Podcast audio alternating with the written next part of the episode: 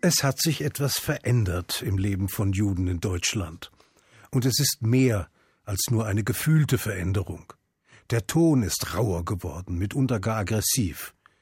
Zwar bedurfte es, um dies zu merken, nicht erst der gelegentlich feindseligen Debatte um die Beschneidungen, aber gerade dieser Anlass hat Schleusen geöffnet, wie man sie seit dem Ende des Krieges und der Nazidiktatur in Deutschland nicht mehr erleben zu müssen glaubte.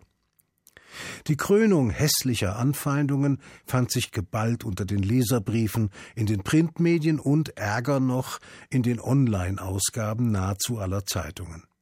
Da wurde alles rausgelassen, was bis dahin allenfalls das hohe Gut deutschen Stammtischdenkens war. Da wurden Vorurteile, Halbwissen und Bösartigkeiten zu einem Gemisch vermengt, bei dessen Lektüre jüdischen Menschen sich die Haare aufstellen mussten. Jetzt also weiß ich, dass wir unsere Kinder quälen und traumatisieren, dass wir ihnen bleibende Schäden für ihr ganzes Leben zufügen. Und ich weiß auch, dass es für die gepeinigten, hilflosen Säuglinge, die gerade mal 8 Tage alt sind, nur einen Hort der Sicherheit geben kann, nämlich Deutschland, das Land der Kreuzzügler, wieder ein überholtes und im Mittelalter verharrendes Judentum. Man muss kein Befürworter von Beschneidungen sein, obwohl dieses winzige Stückchen Haut die Welle der Empörung, die bis zu Hasstiraden gesteigert wurde, kaum rechtfertigt. Über Beschneidungen wird auch in den USA, in England, ja selbst in Israel diskutiert. Nirgendwo aber mit solch verbissener Besserwisserei wie unter den vereinten Oberlehrern aus Deutschland, die, ohne es auszusprechen, der aus der neuzeitlichen Vorzeit übernommenen Überzeugung huldigen, wonach nur am deutschen Wesen die Welt genesen kann. Aber lassen wir es gut sein mit der Diskussion, die über Wochen und Monate kein Ende zu finden schien, ja sogar die Ängste wegen Eurokrise und Altersarmut vorübergehend in den Schatten stellte. Es gab andere Ereignisse auf offener Straße, die nicht weniger ernst zu nehmen sind. Es ist hier nicht das erste Mal, dass ich darauf hinweise, dass jüdische Kinder mitunter in Gefahr sind, wenn erkennbar wird, dass sie jüdisch sind. Gelegentlich bedarf es aber gar nicht erst real existierender jüdischer Kinder, um die herrschenden Aversionen deutlich werden zu lassen. In einem Gastbeitrag für den Stern mit dem Titel »Müssen Juden sich wieder verstecken?« hat der Historiker Günter Jikeli, der bei der OSZE als Berater tätig war, seine Beobachtungen von Spielplätzen in Deutschland geschildert. Jude ist dort ein beinahe alltägliches und ganz selbstverständliches Schimpfwort, ohne dass es dazu die Gegenwart von Juden brauchte. Das, schreibt Jikeli, gelte für 8-Jährige. Und schiebt dann auch gleich die Frage nach, was aber passiert, wenn etwas ältere Jugendliche, für die das Jüdische derart negativ ist, auf Juden treffen. Die Antwort kennen wir. Denn wir wissen von den Angriffen auf Rabbiner Alter in Berlin, von Beleidigungen jüdischer Schülerinnen und Schüler, die mancherorts nur unter sicherer Begleitung auf den Schulweg geschickt werden. Das Fazit des Historikers Jikeli lautet denn auch so: Angriffe auf Juden seitens Jugendlicher mit muslimischem oder arabischem Hintergrund sind in Deutschland leider keine Seltenheit. Seit Jahrzehnten leben jüdische Gemeinden unter Polizeischutz bei Gottesdiensten, Religionsunterricht oder Gemeindeveranstaltungen. Die Fenster sind häufig aus schusssicherem Glas, Eingangskontrollen mit Blick in Taschen oder Rucksäcke gehören zum Standard. Lange Zeit sollten diese Vorsichtsmaßnahmen vor Angriffen von Neonazis schützen, die von den Sicherheitskräften als die traditionelle Gefahr betrachtet wurden. Längst ist aber eine zusätzliche Gefahrenquelle hinzugekommen, die jetzt potenziellen muslimischen Tätern zugeordnet wird. Und damit ist eine völlig neue Qualität möglicher Angriffe entstanden. Was dazu bislang von offizieller jüdischer Seite zu vernehmen war, ist nicht unbedingt eine Offenbarung.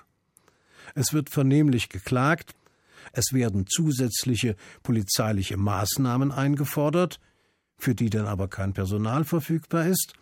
Es finden Gespräche mit Politikern statt, als deren Abschluss wohlklingende Erklärungen abgegeben werden, aber Patentrezepte kann nun mal niemand anbieten.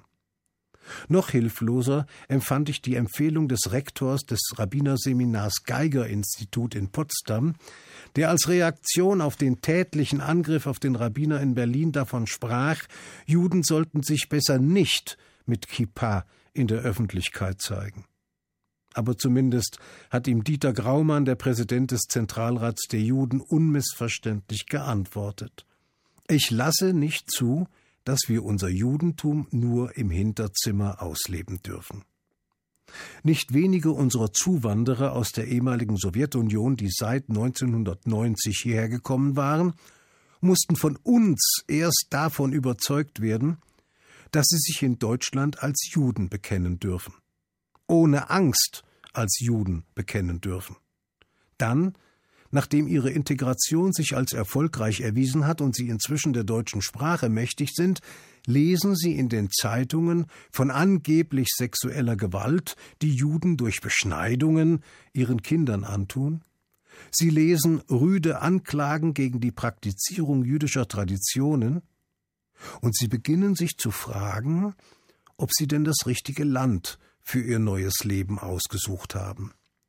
Sie wissen nicht erst seit der Beschneidungsdebatte, seit Angriffen auf Rabbiner, der Vorfall in Berlin war ja leider nicht der erste dieser Art, und kürzlich erst im Angriff auf den Generalsekretär des Zentralrats beim Verlassen einer Synagoge, dass von Neonazis und muslimischen Jugendlichen Gefahren für jüdische Menschen ausgehen können. Aber sie hatten eigentlich gelernt, dass das Verbergen ihrer jüdischen Identität ein Merkmal ihrer eigenen Vergangenheit in Russland, in der Ukraine oder in Litauen war. Eine höchst unerfreuliche Vergangenheit, der sie aus gutem Grund zu entkommen suchten. Und sie hatten auch gelernt, dass Deutschland ganz anders sei, ebenso wie es ihnen die Mitglieder der jüdischen Gemeinden immer wieder versichert hatten. Freiheitlich, offen und respektvoll gegenüber Minderheiten und Angehörigen anderer Religionen. Jetzt plötzlich spüren sie, dass jene, die sie einst so beruhigt und ihnen ihre Zweifel genommen hatten, selbst irritiert sind und verunsichert reagieren. Ja, es herrscht Verunsicherung in den jüdischen Gemeinden, es werden Fragen gestellt und Zweifel geäußert. Aber sie sind zum Glück nicht so massiv, dass Auswirkungen auf die religiösen Traditionen zu spüren wären. Derweil geht unser jüdisches Leben weiter wie gewohnt. Denn gewohnt waren wir die Sicherheitsmaßnahmen an unseren Gemeindeeinrichtungen längst.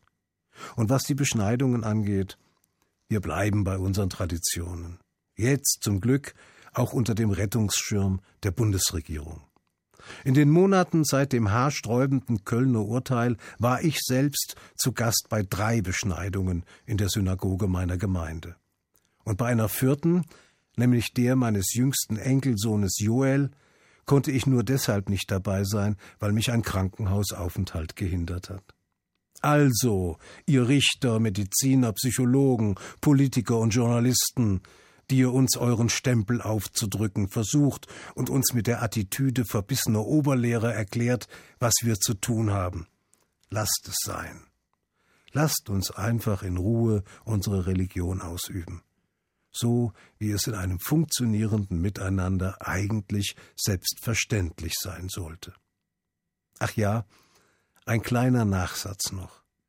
Vor rund 900 Jahren, als sich in Deutschland schon einmal die Kreuzzügler gesammelt hatten, um gegen Andersgläubige zu Felde zu ziehen, verbot der Bischof von Mainz den Juden der Stadt, ihre Söhne zu beschneiden.